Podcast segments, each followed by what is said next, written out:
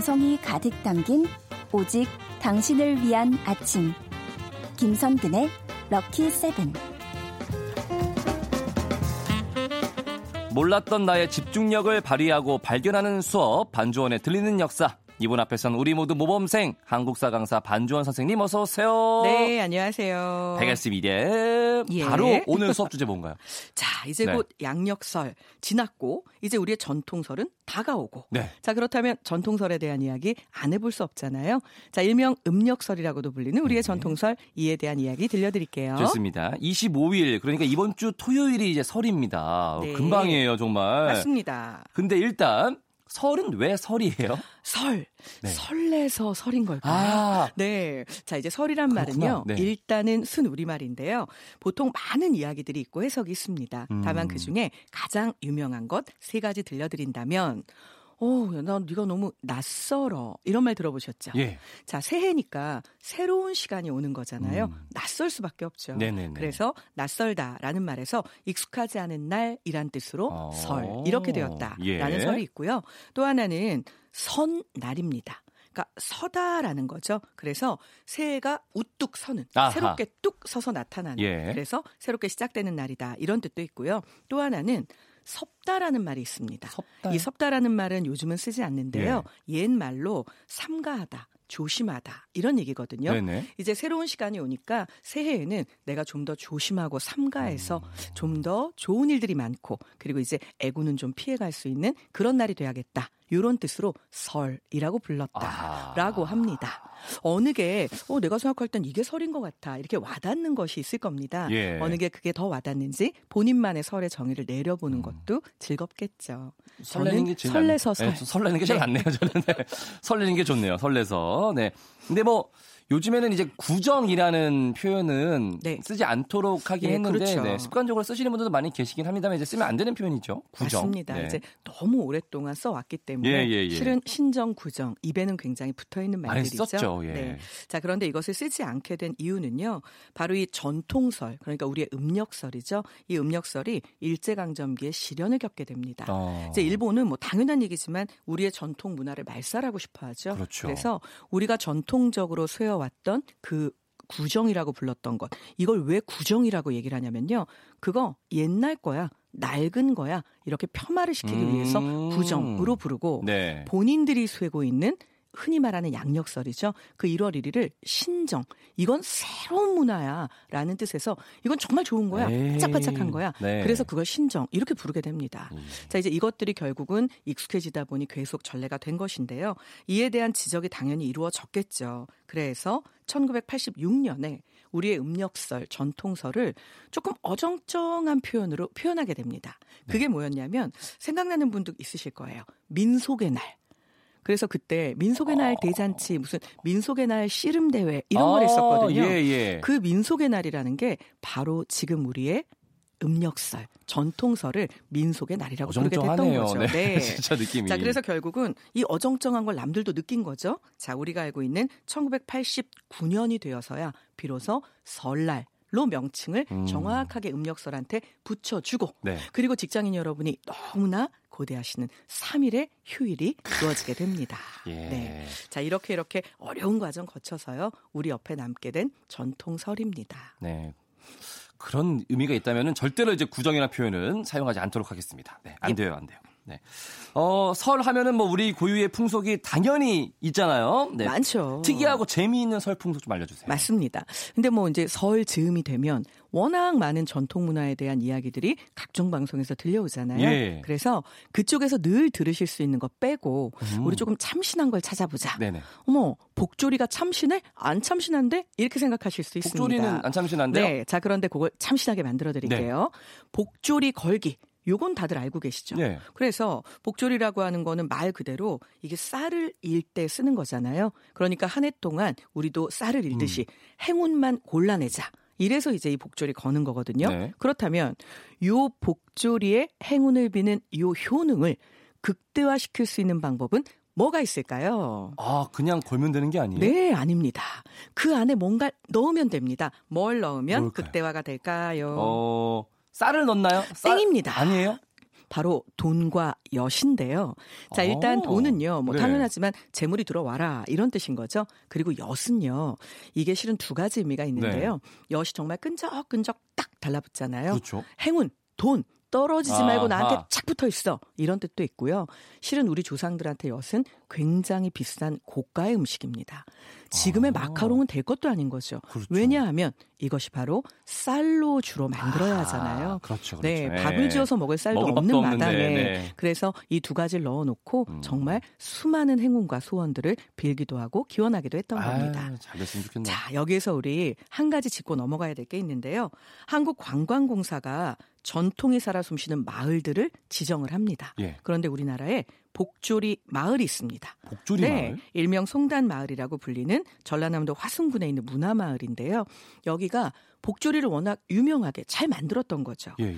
예 를 들어 35가구가 만약 거기 있다. 이제 과거 기록이니까. 그러면 25가구는 이 복조리 만드는 일에 종사했다라고 오. 하는데요.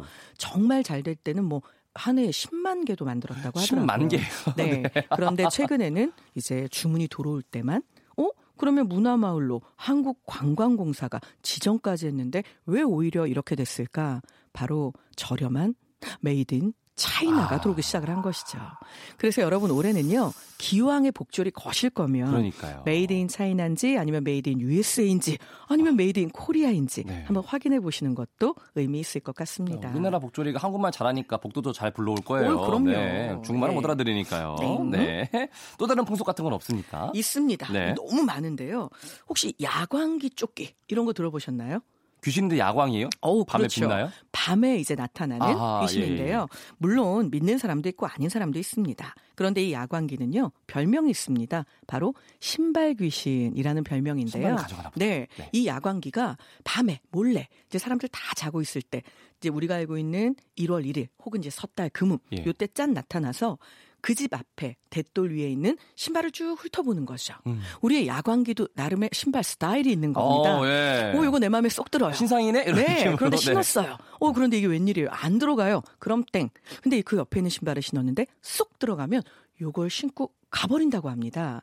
그런데 우리 조상들은요, 야광기가 신발을 신고 가버려서 신발을 잃어버리면 그의 1년 동안은 나쁜 일이 많이 닥쳐라고 믿었던 거죠. 어. 그렇다면 야광기가 신발을 못 신게 해야 되겠죠. 그렇죠. 그런데 우리 조상님들 이런 부분에서는 참 이게 외람되긴 하지만 너무 귀엽고 깜찍합니다. 우리 야광기가 좋아하는 게 있는 거예요. 그게 뭐냐면요. 바로 채입니다.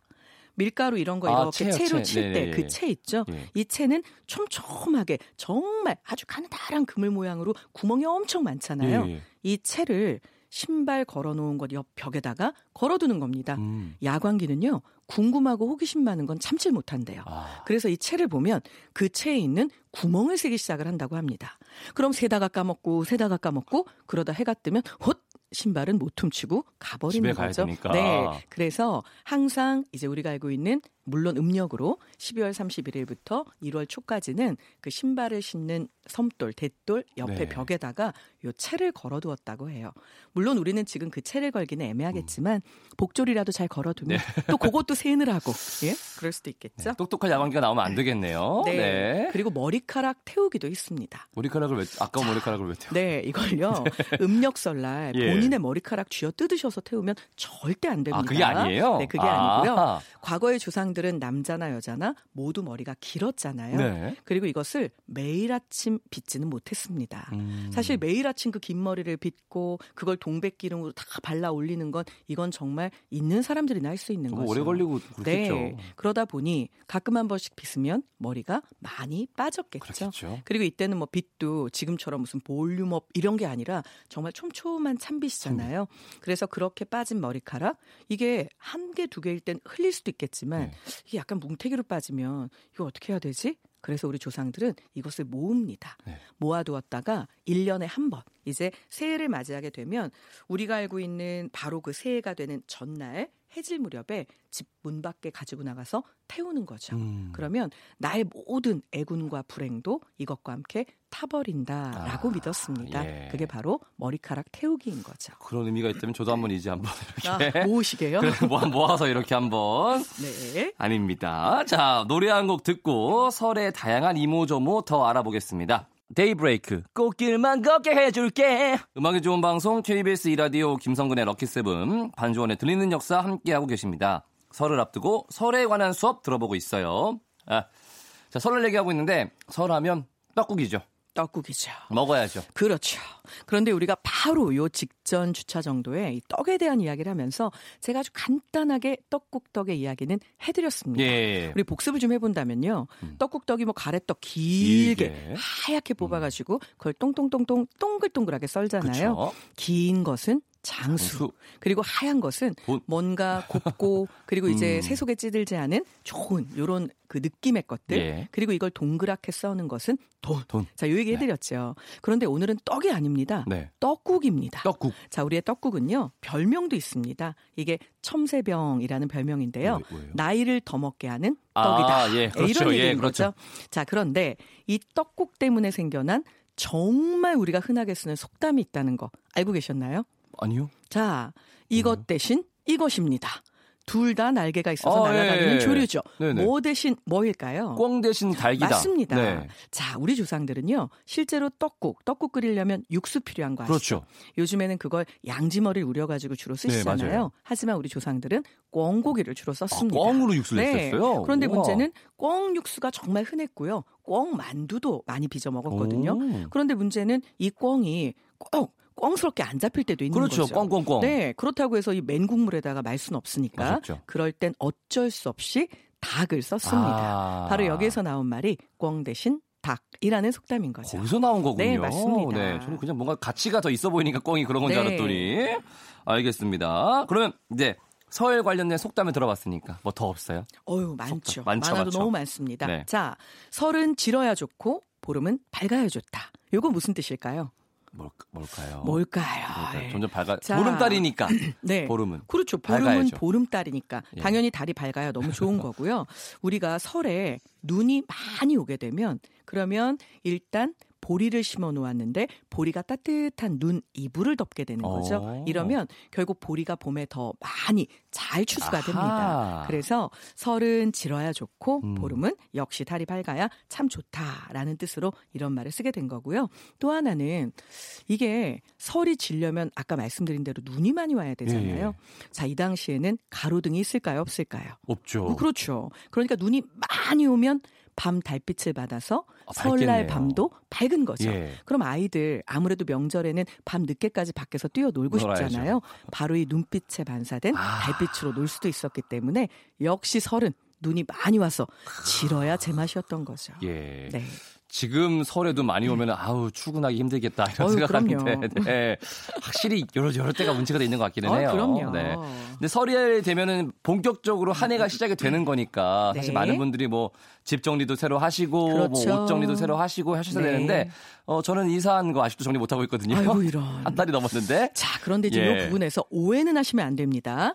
이런 경우에 조상들이 썼을 만한 속담이 있습니다. 아, 게, 게, 네. 게으르다는 건가요? 아, 이것이요. 예. 뜻은 뭐냐면, 그러니까 쉽게 말하면 지금 말한 그 얘기죠. 너는 왜 그 중요한 일을 계속 뒤로 뒤로 뒤로 뒤로 이렇게 아, 밀었니? 예. 그걸 좀 미리 해놓았더라면, 그랬더라면 참 마음이 편했을 텐데, 네가 이걸 너무 뒤로 미루는 바람에 참 너 너무 게으른 거 아니니? 어, 한심해. 반성합니다. 어, 이런 뜻인 거죠. 자, 바로 정초의 걸음질 놈이었습니다. 네. 걸음. 예. 걸음은요, 당연하지만 이게 미리미리 만들어 놔야 되는 것이 걸음이라는 게 요즘처럼 화학 비료가 아니라 아, 다 퇴비잖아요. 미리 깔아놔요. 맞습니다. 네. 미리 이제 볏짚 놓고 거기에다가 잘 태운 재도 좀 섞고 네. 거기에다 이제 약간의 분비물들도 가져다 섞어서 이 퇴비가 아주 잘 발효될 때까지 시간 참 많이 걸릴 그렇죠. 거예요. 그래서 이걸 미리미리 걸음을 지어 날라서 해 놓아야 봄이 오면 농사를 짓겠죠. 그렇죠. 그러니까 겨울에 네가 그걸 했어야 되는데 어이구 봄이 됐네. 그런데 넌 아직 걸음을 안 만들었구나. 이런 이런 그럼 뭐 어쩔 수 없잖아요. 남들 다 쉬는 구정이라고 부르면 안 되죠. 전통설이라고 이제 꼭 하셔야 합니다. 네. 그 전통 설날 이제 봄이 얼마 안 남았잖아요. 남들은 설날 떡국 먹고 윷놀이하고 세배 다니는데 음. 나는 설날 걸음을 지어 날라야 되는 거죠. 아. 그래서 정초의 걸음질 놈이라는 말이 나왔습니다. 네. 우리 아. 절대로 정초에 걸음치지 말도록 해요. 져야겠네요, 저는. 네. 네. 예, 열심히 걸음을 지도록 하겠습니다. 네. 예. 빨리 정리를 하겠고요. 어, 자, 새해 첫날인 설 얘기하고 있는데 다른 아시아 국가들도 우리처럼 네, 설을 음력으로 쇠나요? 자, 음력으로 세는 곳도 있고 양력으로 세는 곳도 있는데요. 한자 문화권만 얘기를 하겠습니다. 네. 음력으로 세는 대표적인 나라 한국, 한국, 중국, 중국. 대만, 베트남 이런 어. 나라들은 다 음력설입니다. 그런데 일본, 네. 일본. 양력설입니다. 그렇겠죠. 북한 양력설입니다. 아, 그래요? 네. 그래서 사실 뭐 중국 같은 경우는 춘절이라고 설을 예, 부르잖아요. 이 춘절에 중국 여행 가시면 잘못하면 사람에 깔려 죽는 것도 이것도 뭐 가시면 네, 이- 불가능하진 네, 않습니다. 여름에 해운대 느낌인 거죠. 어유, 그럼요. 뭐 가시면 안 되죠. 네. 사실 저는 이 말을 무시하고 이 추석 때 상하이를 갔다가요. 아하. 정말 희한한 것을 봤습니다. 뭐요? 우리 흔히 8차선 도로가 있으면 양쪽 옆에 인도가 있겠죠. 그렇죠. 중국은요. 정말 유명한 관광지까지 가는 그 길을요. 좌우 통행을 나눕니다. 무슨 아, 얘기냐면 한쪽은 사람만 이쪽 보도블록은요. 가는 사람만. 길 건너 저쪽은 오는 사람만. 그래서 경찰이요. 사람을 자 이쪽 길은 가기만 해야 돼. 다 이쪽으로 밉니다. 일방 통행이에요? 네. 그래서 아예 예, 차선을 놓고 양쪽이 일방 통행로로 지정이 됩니다. 우와. 말도 안 될 것 같으시죠? 예. 그런데 문제는 제가 그래서 물어봤어요. 이게 어떻게 가능하냐? 이게 공산권 국가여서 이렇게 국가 말을 듣는 거냐? 그게 아니라 정말로 그렇게 안에서 깔려 죽는 사람이 나온답니다. 아이고. 그래서 스스로 이렇게 하는 것이 나도 더 안전해. 그래서 아. 그래서 정말 걷기 싫으실 땐요 힘들면 가만히 계세요. 그러면 오토매틱으로 떠밀려서 갑니다. 예. 뒤에 있는 사람은 화가 났겠죠. 제가 너무 예. 무거워서. 하지만 저는 아유, 편했다는 예. 전설입니다. 아. 네. 와, 그럼 어, 가다가 갑자기 화장실 가고 싶으면 큰일 나겠네요. 거기. 맞습니다. 네. 정말 방향 바꾸는 것도 일이었고요. 자, 우리가 알고 있는 이 설, 바로 동남아시아 국가들은 또 우리하고는 다른 날이 예. 설을 쐴니다. 동남아 국가들은 덥잖아요. 그렇죠. 4월 13일에서 4월 15일까지를 설로 정해놓고 아. 있고요. 네. 네, 아마 들어보셨을 겁니다. 태국에서는 송크란, 캄보디아에서는 우리가 졸츠남, 라오스에서는 삐마이, 미얀마에서는 띵짠 이런 이름으로 부른다고 하는데요. 동남아권의 설은 아. 더울 때기 때문에 예, 예. 주로 큰 축제처럼 열린다는 거 네. 기억해 두시면 더 재미있게 후에 여행하실 수 있을 겁니다. 그런 축제인 줄 알았더니 설 세는 거였군요. 네, 그분들은. 맞습니다. 네. 어, 그렇구나. 알겠습니다. 자, 설을 맞아서 설에 관한 다양한 얘기 들어봤습니다. 선생님, 오늘 수업도 감사합니다. 안녕히 가세요. 네, 새해 복 많이 받으세요.